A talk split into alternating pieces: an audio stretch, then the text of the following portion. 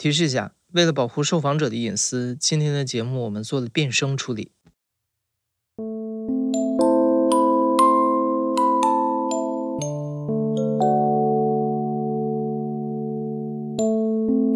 你好，欢迎收听故事 FM，我是艾哲，一个收集故事的人。在这里，我们用你的声音讲述你的故事。上周我们播出了清洁工画家王柳云的故事。在评论区当中，我们注意到有很多人问他为什么不离婚。这个话题啊，或许今天这期节目可以给你一些答案。透过这个故事，你会看到什么会让一个普通的女性走到离婚这一步？为了从满是伤害和控制的婚姻中逃离，又要付出什么样的代价？今天这个故事的讲述人青青来自于一个普通的农村家庭。二零零二年，青青从老家来到城市，接受全日制的自学考试教育，学习医护专业。毕业的时候，他以全校前四名的成绩拿到了为数不多的名额，被分配到当地的三甲医院实习。青青从小就跟着父母接受了宗教信仰，所以在工作之余，他也开始寻找信仰团体，这样他就能继续学习信仰知识。也是在这里，他认识了未来和他走进婚姻的人。和所有人一样，青青怀揣着朴素美好的盼望，期待着接下来的人生。但是在让人头晕目眩的甜蜜结束之后，丈夫不为人知的另一面才表现出来。在问出可不可以离婚这句话以前，青青曾经朴素地相信着某种婚姻观的规训，或许这是来自于父辈，也或许是来自于自己的丈夫。青青要从自我解放天平的一端走到另一端，她要颠覆自己。才能够真正的看到自己，而这一切都要从二零零五年青青刚毕业的时候说起。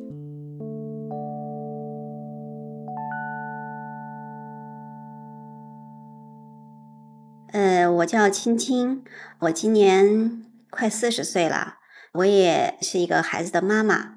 今天呢，想跟大家呢讲讲我自己的这个人生的故事。嗯，我第一次见到他的时候，个子不是很高，偏瘦，特别瘦，眼睛很有神。过马路吧，然后我走在里面，担心别被车碰了什么的，就也也反正很随意的把我手一牵，然后我觉得，哎呀，真的像小说里头说的那种触电的感觉。跟他谈恋爱之前，这真的是从来没谈过恋爱。虽然也有那个情窦初开，但是又被传统思想的这种约束吧，就觉得谈恋爱是不好的。他说：“呃，你头发扎起来很好看，就送了我一把梳子。他说随时可以把头发梳一梳，这个也很方便。当时觉得这个人还挺贴心的，感觉他好像外在看他很大大咧咧的，很粗心，但是我说哎，挺能想到细节的。他当时就是很小的一个青年人的一个信仰团契。”他主要在里面呢，就是给大家来讲解，呃，圣经上的呃一些知识，带领大家来读圣经。他在我们这个团体当中多次讲过，就是有信仰的人、青年人，我们应该有个什么样的婚姻的认识？我们是有信仰的人，必须要找有信仰的人，这是最基本的一个要求。如果你找了不信仰的人呢，会有危机。妻子就是应该是要顺服丈夫。大了决定，妻子要听丈夫的，呃，结婚是不能离婚的，离婚就是犯了很大的罪的。在这个时候的青青看来，这个男生热情洋溢、善良真诚，既从不遮掩出身，又敢说敢做，这些都深深地打动着青青。最重要的是，是精神上的共鸣，聊不尽的共同话题，让青青全心全意地相信这是只属于自己的爱情。后来，他们在二零零八年决定结婚。但在得知情况之后，青青的父母并没有同意。没有一份稳定的收入是父母拒绝男方的原因，而男方觉得要求他在大城市买房也太过分了。钱成为彼此之间争执不下的焦点，也越发成为两个人频繁发生冲突的导火索。他就呃很不客气的给我的父母怼回去了，他就觉得我父母就是势利眼，跟我也大吵了一架，是我母亲。边流着泪边说：“不但没有丈夫的责任心，连对父母的尊重都没有。包括那个时候，我的同事也好，还有跟我关系很好的朋友也好，几乎天天都在催我离他远一点儿。他说：‘我要是有办法，我都想把你脑袋敲开。’你都没有看到他到咱们宿舍来的时候，就跟个大爷一样，都是你在那儿跟个小丫鬟一样，吃完以后嘴巴一抹就往一边坐，去看他的书，然后你再撅着屁股开始那又是洗又是弄，他连动都不动一下。他说我都不知道你找他你要到底干什么。其实，在这之前还做了一件非常吃惊的事情，就是我父母也最后妥协了，吃个饭什么的啊，给我买个三金嘛，这个最基本的吧啊，说我闺女就是不能啥没有。他就真的又撒了个谎，说他的钱丢了，我就觉得不太可思议。他就说这个钱丢哪了，他也记不清楚了，好像也不知道是不是丢在我们家什么的。最后我的父母就说：“你你这个事情必须要弄清楚，那就报警来查吧。”他才说实话。开始我不知道他撒谎，问过他很多次，我说你真的要说实话，嗯，没有就没有，有就有，他就咬定没有。他想让我帮他圆这个场，然后他说。让我和他一起承担这个责任，或者就是，呃，可能是我不小心放哪儿了，还是咋了？但是我当时就这点事情上还算是脑子是清醒的。我说我不会去跟你圆这个场，你连承认错误的这个勇气都没有。他最后没办法，他才就跟我父母承认这个错误了。我当时还是抱着很理解的态度，就是我觉得这个压力可能对他来说确实是一个比较大的压力吧。嗯，这应该不是他的本性是是坏的。我说我能理解你，这是你的难处。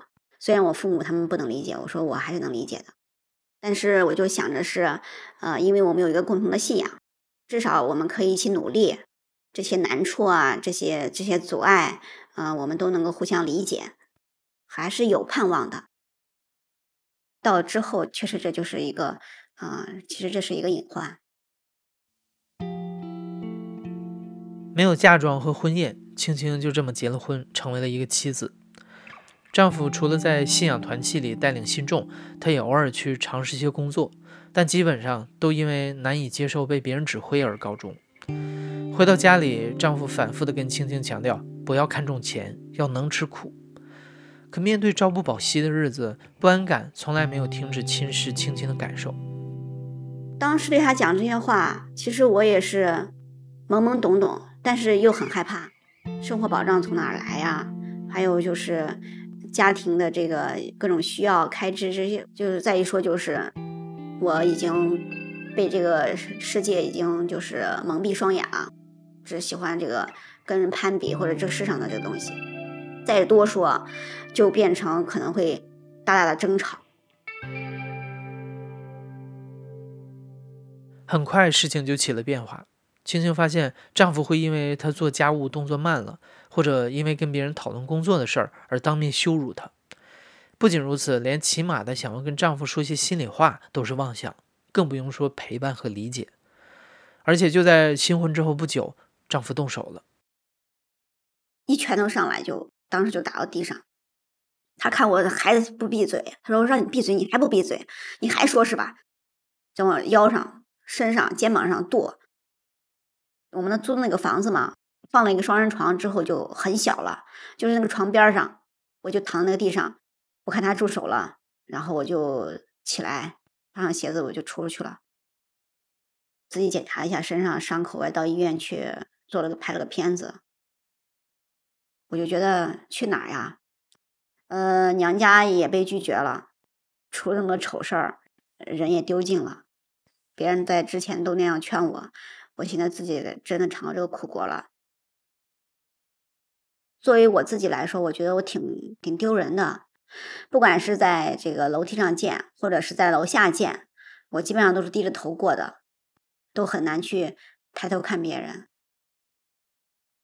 后来，嗯，我主动的跟跟一个大姐吧，嗯，交流过，但是交流的结果是，呃，让我忍吧。他说的男人成长都是有个过程的。听了大姐的话，更无望。嗯，好像就觉得自己更应该被打一样。同龄的人无法理解，啊，比自己年长的人也是这种态度。后来就不愿意再去说了。丈夫经常挂在嘴边的一句话是“丈夫才是头”。这句话的原文来自于圣经，但后面还有一句。丈夫也当照样爱妻子，爱妻子便是爱自己，意思是劝诫夫妻要彼此关爱、彼此爱护，而这恰恰是青青从来没有从丈夫那里得到的。青青无法理解，在台上被人们尊重的丈夫，在家里却让她极度恐惧。丈夫说的跟她做的完全是两回事儿。这种巨大的撕裂感，经常让青青觉得恍惚，甚至厌恶。时间长了，青青甚至会故意刺激丈夫，想要从一潭死水的生活里获得一些反应。这之后自然会挨打，加上丈夫又不断的对她灌输，青青也开始默认，或许自己就是罪有应得。生活过得越来越像在一口枯井里打水，在痛苦的把人扭曲变形的日子里，青青发现自己怀孕了。直到后面肚子越来越大，干啥越来越不方便了，我心里也不太舒服。我说你能不能今天在家陪陪我啊？不要出去了。他就特别不高兴，呃，越说越激烈，然后就呃就说你再不闭嘴，你再敢说，我就拿水壶烫，我就把你浇浇你头上。我就赶赶紧转身，我就把那门打开以后，转身我就拖着肚子，然后就往那个楼下就跑嘛。他就已经掂着暖壶已经出来了。出到那个楼梯那儿了，我就跑得很快，然后我就从下往上看，我看他追下来了没有。他一看我拖着个肚子，然后笨悠悠的那个往下走，他就自己笑起来了。看到他笑的那一刻，我已经不想再跑了。我没有什么好活的了，我觉得。孩子一出生，他一看也是个儿子，就他就第一时间高兴的不得了。你你那么兴奋，那是你的事儿，好像这个好像和我就是。关系不大一样，有一种很恶心的感觉，好像被别人使用的工具一样。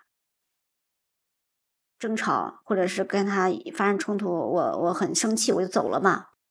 出了大门，他就开始给我打电话，他不说话，就让我听孩子的哭声，就让我一直听着。青青完全陷入了绝望，他报过警求救过。但被殴打的情况依然没有任何改变，而且更加糟糕的是，他的身体和心理也都出现了严重的问题。他长期失眠，极度抑郁，又患上了严重的肠胃疾病。有一次，青青带着孩子过马路，走到路中间，差点被车撞倒，才猛然的发现是绿灯车型。他抱住被吓得大哭的孩子，茫然无措。他是怎么走到路中间，又为什么没有注意到绿灯？这些他完全不记得。一直到二零一六年，孩子已经长到了四岁。在十一月二十三日的深夜，青青遭受到了最严重的一次家暴。他就一把把我从房子里拉出来，拉到客厅那个房子，一拳把我又打倒在地上。这次就是就非常狠，直接把我头发扯着，我就把我扯到地上。扯到地上以后，他看我还在说，你看你还还敢说，呲着牙咧着嘴，然后那个拳头挥起来。边打边说：“我是找死，我是就是想死了。你看我能把你打死不打死？你你既然不想活了，我今天让你给你点颜色看看。”就把顺手把孩子玩的那个那扭扭车拿起来，就砸我头上。那车的头直接就砸断了，砸断了就拿着车头就开始往我身上砸，当时就流血了。然后他就就穿着那鞋子就开始往身上跺，我忘了他是哪一脚。就那一脚跺的我，直接好像气都喘不上来的时候，我不说了，我绝对不再说了，你跺吧。我就那一刻我就知道，这个人和我已经没有关系了，这个人我已经不认识了。所以他再往后再打打我跺我几脚的时候，我就一既不还嘴也不还手了。他就把我拉起来，我坐到沙发上，我就告诉他，我说我马上会报警。立马过来就掐着我的脖子，他说：“你信不信我马上把你掐死？看你敢去报警？”就是恶狠狠的，就两个眼睛瞪瞪得非常非常大，就是脸上肌肉都是变形的。看我不吭气的时候，把手放开，放开我这就已经是紫的。趁他不注意的时候，我就拿着电话就跑出门了。跑出门以后，我就打电话开始报警。警察大概过了一个多小时。跟我一起就上楼，门口有个镜子嘛，我我这镜子上我一看，我看到了我的衣服上，就是从从头到脸上，然后再到我的这个上衣啊，到这个裤子上都是血。门一打开，房子里也是收拾的干干净净，就砸我摔烂的那个那个扭扭车完全不在。我我说这个头是他砸烂的？然后警察在问他的时候，他说他非常淡定的，非常沉稳的，是我俩发生了一些矛盾以后，就是拽来拽去，不小心我自己磕到那个房子的茶几上磕的。然后呢，警察说那就真没办法，因为没有人给你作证。僵持不下的时候，当时就让他写了一个，就是出了一个家暴警戒书。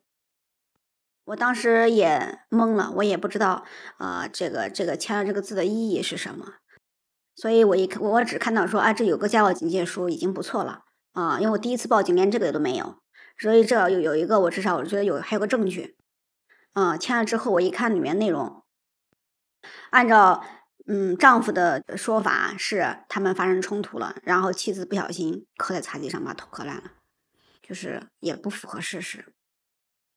当时，嗯，从非常愤怒、气愤，我觉得已经变成了麻木，已经跟这个人开始，好像已经是没有瓜葛了。我已经可能从那种呃迷糊当中，反而有点清醒的恐惧，就是觉得我要离开这个人了。你可能有很多困惑，甚至是愤怒。为什么青青要等那么久才清醒？又为什么是在这个时候？其实一直以来，丈夫以自己的教会权威身份作为掩护，利用青青的认同，不断的对她进行精神控制，要求妻子应当无条件的服从，否则就会被毒打，还不断以孩子作为要挟，让青青屈服，并且她周围的人也都因为丈夫带领者的身份，从未回应青青的哭诉。于是，被孤立起来的青青被丈夫禁锢在妻子、母亲和信徒三个身份里，难以逃脱。其实，青青悄悄地向其他教会寻求过帮助。经人介绍，一位海外华人，同样也是具有信仰背景的心理咨询师，在得知青青的情况之后，主动提供咨询。他告诉青青，当务之急是保证他们自己的人身安全，还要找到稳固的社交支持系统。咨询师的出现就像一根关键时刻的稻草，青青开始试着向别人说出自己的遭遇，向更多人求助，也开始暗暗准备逃离的计划。青青把这一切都告诉了一对信得过的夫妇，想让他们作为出逃后的联系人。然而，怎么也没有想到，这对夫妇出卖了青青，把计划全盘告知了她的丈夫。丈夫气急败坏地追上门，青青当即决定不能再等了，她天不亮就要逃。就这样，青青带着孩子，终于在二零一七年的一月，也就是结婚的第九年，踩着夜色匆忙逃离。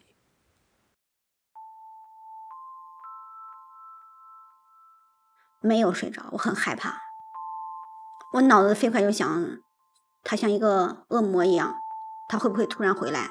会不会突然又把我再暴打一顿？会不会突然又把孩子给我抢走？所以我就等到四五点。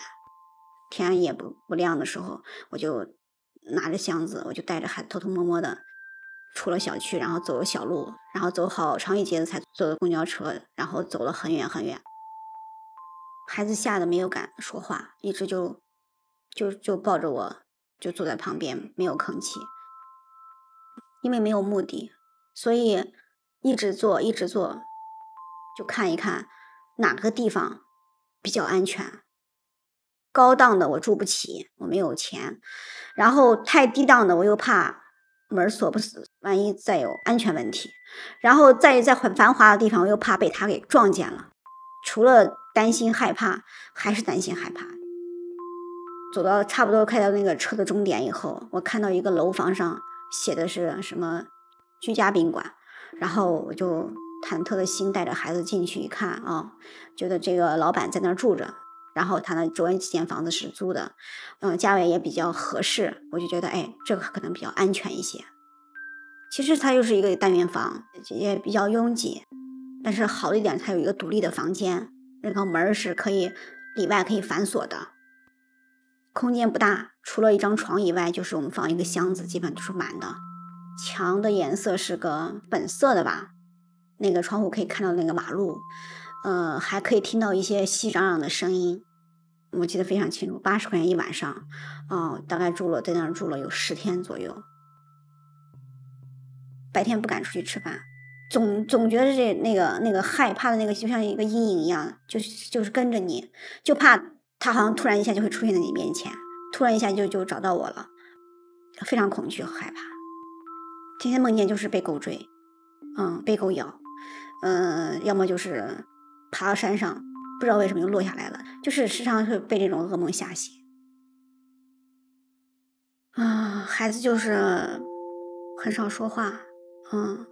我给他买了一些画画本，让他没事就就就是涂一涂颜色，画一画。跟他交流的也特别少，可能我就是也活在我自我的这个恐惧和害怕里面。嗯，孩子也不太说话。其实，其实我觉得孩子也不会表达自己。我知道他一定是很恐惧、很害怕的，但是他也不会说。我孩子也算懂事儿，也没有，也没有说什么。嗯，冷也罢，嗯，吃的简单也罢，饿肚子也罢，孩子也从来没有说过什么，没有提过什么要求。我跟孩子在一块儿的时候，只要我醒来，我看见他在我身边，我的内心就是很踏实，恐惧的。另一个面，我就觉得还是有希望的，至少，嗯，我们现在走出来了。至于怎么样，我不知道，但是有孩子在我身边，我真的很就很安心。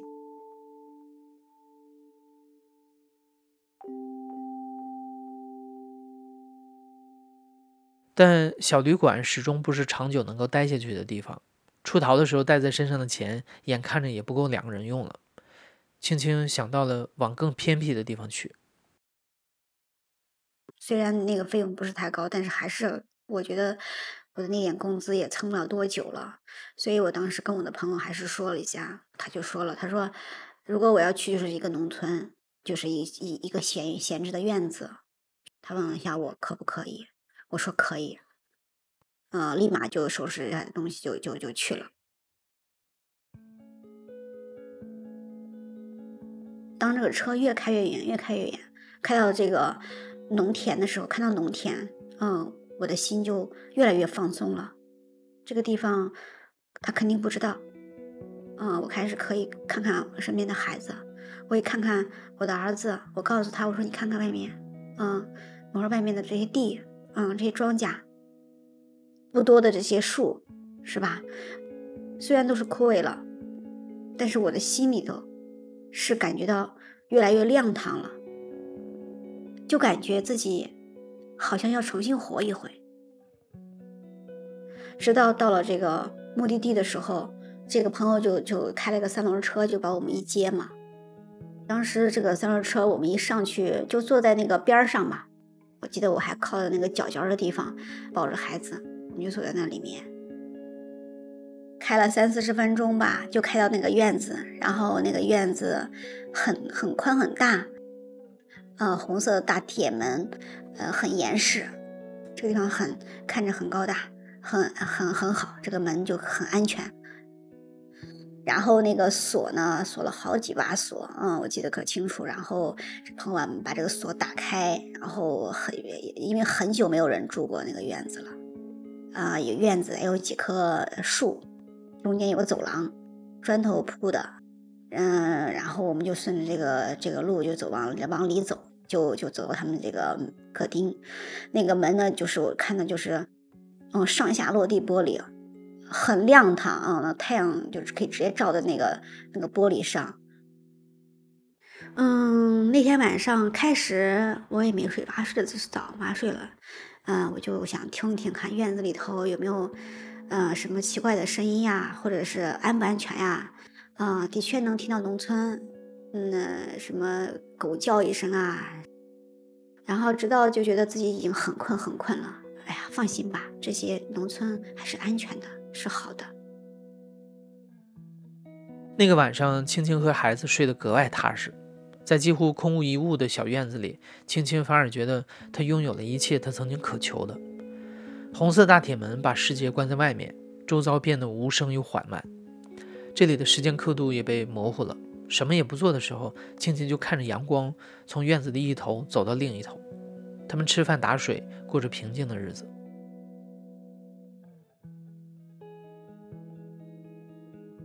孩子就很愿意，呃，常常搬着小板凳，啊，就坐下来，啊，一起摘菜啊，啊，一起做饭啊。因为那个自来水接水是有时间的，有时间有水，有时间是没水的，所以到那个时间该接水的时候，他也会提醒我，然后他会说，呃，妈妈，快该打水了，不然我们就没水了，啊，我们就去打水。做饭的地方是有个缸，要提好几桶。把那个水倒到缸里头，他就会帮我在那看着水龙头。跟这个院子旁边的邻居的那个孩子，嗯，这孩两个孩子也玩的特别好。哎，他们家养的有鸡呀什么的。因为孩子好奇，我后来带着他去他们家看，然后那个邻居还比较热情啊，做一些这个他们农村做的一些农村的活儿啊，我给他们帮忙，然后学着做。朋友还给我找了一个摩托车，我跟孩子有时间了，我们就会骑着摩托车到那个小路上，一些田间，不是有一些还还没有收完的那个树上还会挂了一些果子，啊，我就带他一块去摘。赶集的时候就会会很警惕，我就怕认识，就是有人认识我，匆匆的就是该买的一买，啊，买完赶紧走，绝对不是说想看什么看什么还不敢，就怕碰见他。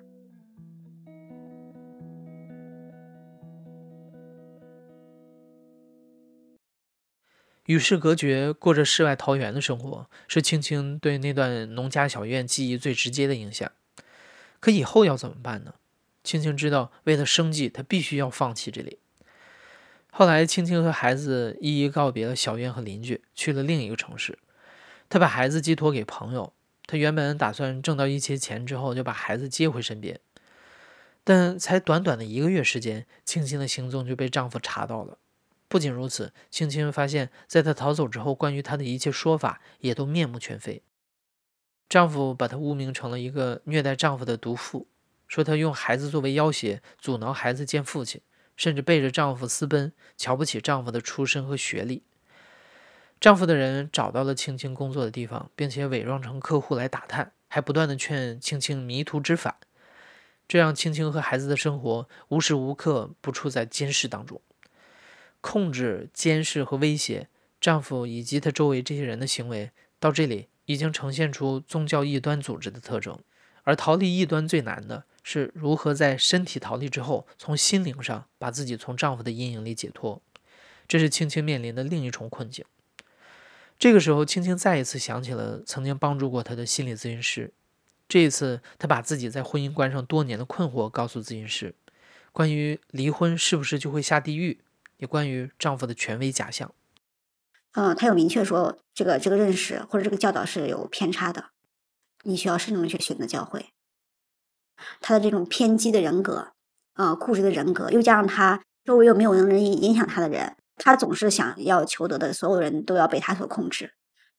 你没有这个能力去改变他，你只能保护你自己。如果你再这样走下去，那家毁人亡，你肯定是把孩子也毁了。我觉得他是把我点醒了。青青和丈夫达成协议，她允许丈夫每个月见孩子，但要拿出抚养费。不过，这个协议只存在了不到一年的时间，父子也只见了十次，丈夫就开始拒绝再支付抚养费，也不愿意再接受协议的任何约束。可能在我们看来啊，不再让一个充满暴力的丈夫见孩子，似乎也是可以理解的。但是青青觉得。不能因为自己剥夺了孩子和爸爸见面的机会，只不过丈夫总是威胁责骂孩子，这也耗尽了青青最后一点忍耐力。孩子起先见他爸爸的时候，他还是很期待、很高兴。到后面的时候，孩子自己也不怎么主动的想去见他爸。最后一次我记得非常清楚，就是他要求。把孩子放在哪里？我没答应。我说你还是到原地方去接，他就不干。他说你等着瞧吧，让我后果自负。从那以后就再不见孩子了。我说那这我还等啥呀？所以我也就鼓足勇气，我就找律师。我说我说，呃，他不愿意协商离婚，那我就只有起诉离婚。青青四处打听有没有什么更省钱的方法。妇联的工作人员告诉他，法院可以提供免费的律师支持，但是必须要满足各种各样的条件，比如他要拿出从居住证到银行固定流水等一系列的证明，缺少任何一份都不行。但因为青青距离上一份稳定的工作已经过去很久了，这些条件他都没办法满足。最后，青青还是一咬牙找了律师，凑钱也要打这场官司。嗯，律师也很明确的告诉我了，他说是因为你们是第一次起诉，都不会判离的。当时律师也比较没有那么在意这个事儿，就说总之咱们第一次可能离不了。甚至我也咨询了其他的律师，可能有他们接过的案子里头也有七八次都离不掉的。还是一般讲男方执意不离，可能也都离不掉，这都是有可能的。开庭前呢，我还问律师，我说我准备个啥？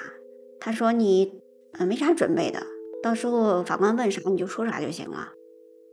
开庭那天，嗯，看到他的时候我就，唉，下意识的我就觉得就躲开了，就心里就开始咚咚咚的跳。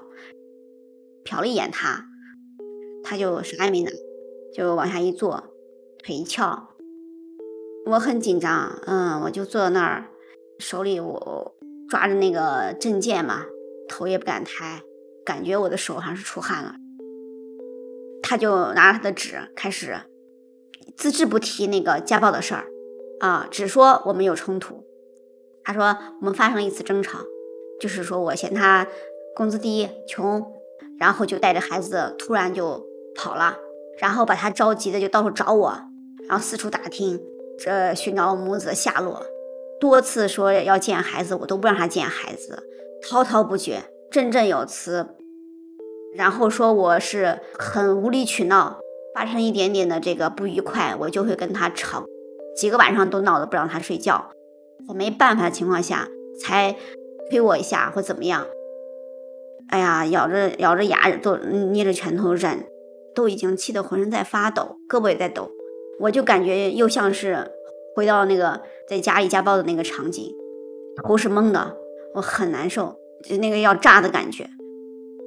他全部说完以后，法官突然问我：“原告，你举证一下，你们感情怎么破裂了？”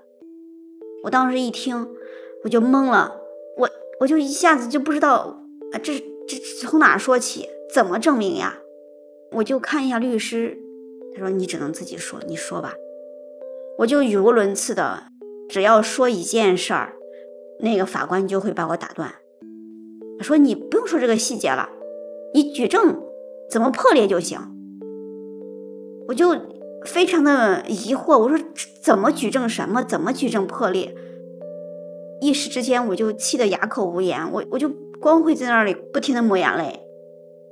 他在对面瞪着眼睛看着我，好像很得意的样子。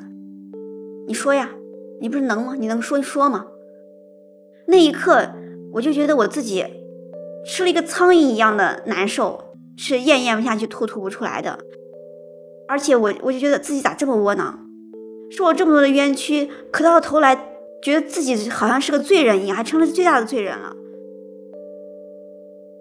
然后法官就潦潦草草的问了几句以后说：“好的，好了，就不用说了，也没时间了，那就先到这儿。”休庭吧，一个月以后就判决书就下来了，驳回了。就是从法庭出来以后到拿判决书那一个月的时间，我天天晚上半夜的时候就就在翻来覆去的指责自己，回想那个法庭内那个一幕一幕的，就像过电影的一样，一遍一遍的，我就知道在蹂躏我自己。嗯，过了一段时间以后，这个痛苦的这个劲儿缓过来了，我就想。我还要再打，感情破裂是无法证明的，事实就是无法证明的，我必须自己去找证据。我不让他见孩子，我剥夺他当父亲的什么责任？哎，我就回想起来，我说这就是我的点呀，我没有呀。之后我就都每个月都跟他联系一次，每个月都跟他联系一次。我说你你需要见孩子，不见，啊，而且也不给抚养费。好，然后我就写，写了以后到最后的时候，我还找一些跟我很好的朋友，嗯，读给他听，然后他就给我提出一些问题，让我当时就在那儿就是给他几千解释清楚，就这样反复的演练。除了准备一系列的证据和训练，青青还接受了情绪疏导的咨询服务，帮助他从自我诋毁和自我否认的漩涡里解脱出来。此外，青青还会刻意的去法院待一待，因为那里是他最难以面对的地方。我有时候就是办个啥事儿，或者是路过那儿，我都进去，有事没事的，就是走两趟。我坐在那儿，我看着那个显示屏，法院的工作人员走来走去的，很高的那个楼顶。就去想，我第二次开庭的话，上面的那个法官啊是什么样子的，书记员什么样子的，就反复的想过几次，他会问什么问题，我要怎么答，我我就想一想。就这样，距离上一次开庭已经过去了一年，在二零二二年的五月，第二次开庭的时间到了。那天我也特别收拾了一下自己，然后穿了一件白色的上衣。黑色的裤子，还穿了一双皮鞋，背了一个黑色的包。我就想着我开庭正正式式、大大方方的。我给孩子说：“我说是今天要开庭了，和你爸第二次开庭了。”嗯，孩子就问我会不会让我到法庭那儿去证明什么？我要跟谁？我说这次应该不会。我说妈妈已经做好了准备，我尽量都不会让你去到法庭那儿去说。我知道你很害怕。他说：“确实我很害怕。”但是我说，如果这真的有一步你要去的话，那你一定也要勇敢的去去选择。嗯，那天我呃很早进到法院等着开庭，扭头看见我丈夫从后面走过来，心里震了一下，下意识的就躲开了。只等到那个书记员叫我们进去，坐下了，我就深吸一口气，一些文件什么的拿出来，放在桌子上摊开。嗯，我看到他就拿了一一份第一次判决书放在桌子上，是由我的律师把把文件啊，还有我们的诉求先给了法官，然后呢，法官就要他的文件，他对法官说：“啊，要什么文件呀？就是这个第一次这个判决书就行了嘛。”法官说：“第一次是第一次，这是第二次，你有没有文件？”他说：“那就是没有，只有判决书。”当时是一步一步问的。我就说这个就是经常家暴，经常是会争吵。不但我害怕，我说我孩子也恐惧。到现在，我说听到他的声音，我都会身浑身发抖。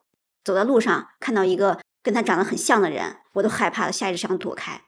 为了我自己的健康，为了孩子还能够健康的养大，这个伤害我没有办法承受。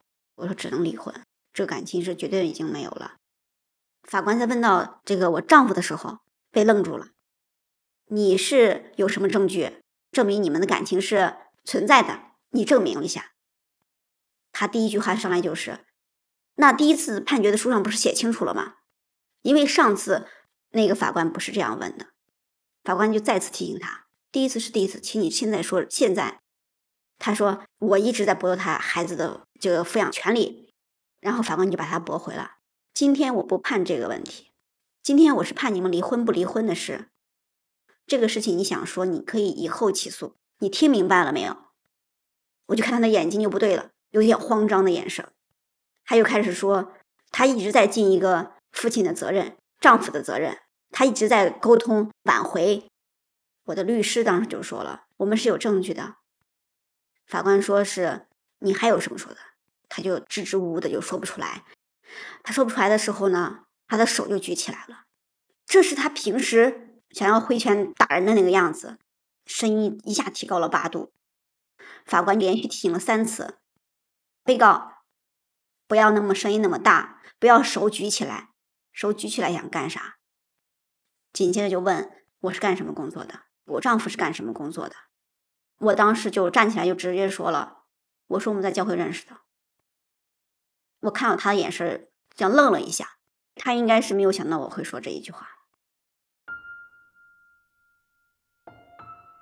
因为我觉得“教会”这两个词在我的脑子里头一直是属于那种敏感的词，呃，好像就有这么一个感受，会被别人误解。包括第一次，有时候我问到一些问题的时候，我都尽量把这把这个“教会”两个字都给抹掉的。第一次的时候，我我在那绕来绕去，这一次他不敢再那个乱说了。呃，法官说结束的时候，我丈夫在那儿问法官：“我还没说呢，啥情况？”然后法官说：“时间到了。”法官就走了。哎，这是怎么回事呀？他就就这样嘟囔了几句，我们都没理他。跟我的律师，我们就出去了。几天后，判决下来了，青青收到律师的电话，原告胜诉。因为离婚判决书和婚姻登记机关的离婚证具有一样的法律效力。所以到这里，青青长达十年的婚姻关系也就此正式解除。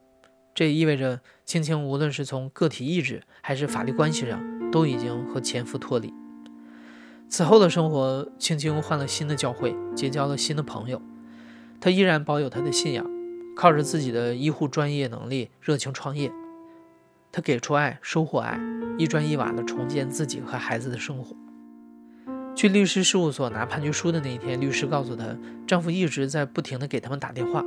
丈夫要求把青青的联系方式给她，但那些发生在昨天的事情，在青青听来，好像离自己已经很遥远了。那个判决书是一个很普通的一个三张纸的文件，上面清楚的写着：判决书准许甲乙双方离婚，孩子由女方抚养。以我陈述的事实作为叙述的过程，看到这些的时候，我很平安，因为我觉得这些都是事实。我反复的看，反复的想这个过程，以及我现在自己终于可以有自由的时候，我真的在那坐了好久。我没有想到我人生里还还会经历这个，来到法院，来到法庭，还经历周遭的这么一番这个事儿。也终于有一个比较公平的一个结果。走出大厅，我看到这个马路上的人的时候，那一刻我真的觉得我我是我自己了。我要好好的活出我自己的样子，后半生我还可以好好的活着。当我把判决书拿回来让放学以后的儿子看的时候，我也告诉他我说。嗯，下来了。我跟你爸离婚了，你抚养的权利在我这儿了。以后干什么，我不用再去求你爸爸了。嗯，我说妈妈今天带你一块儿去公园，有花有草的公园。嗯，我说你看这花花草草，它们都自由的绽放，不管是花还是草，它们是自由的。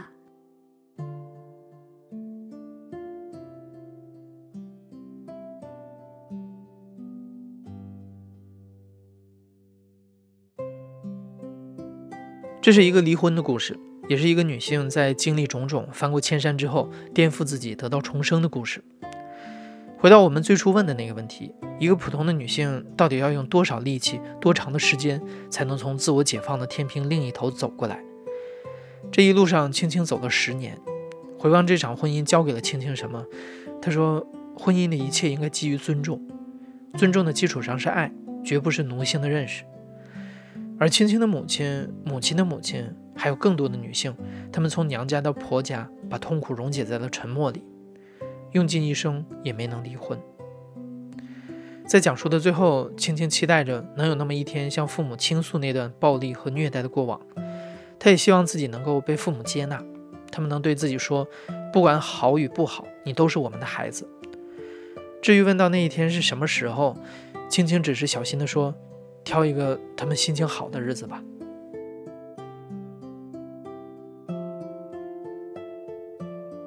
你现在正在收听的是亲历者自述的声音节目《故事 FM》，我是主播艾哲。本期节目由刘玉制作，声音设计桑泉。感谢你的收听，咱们下期再见。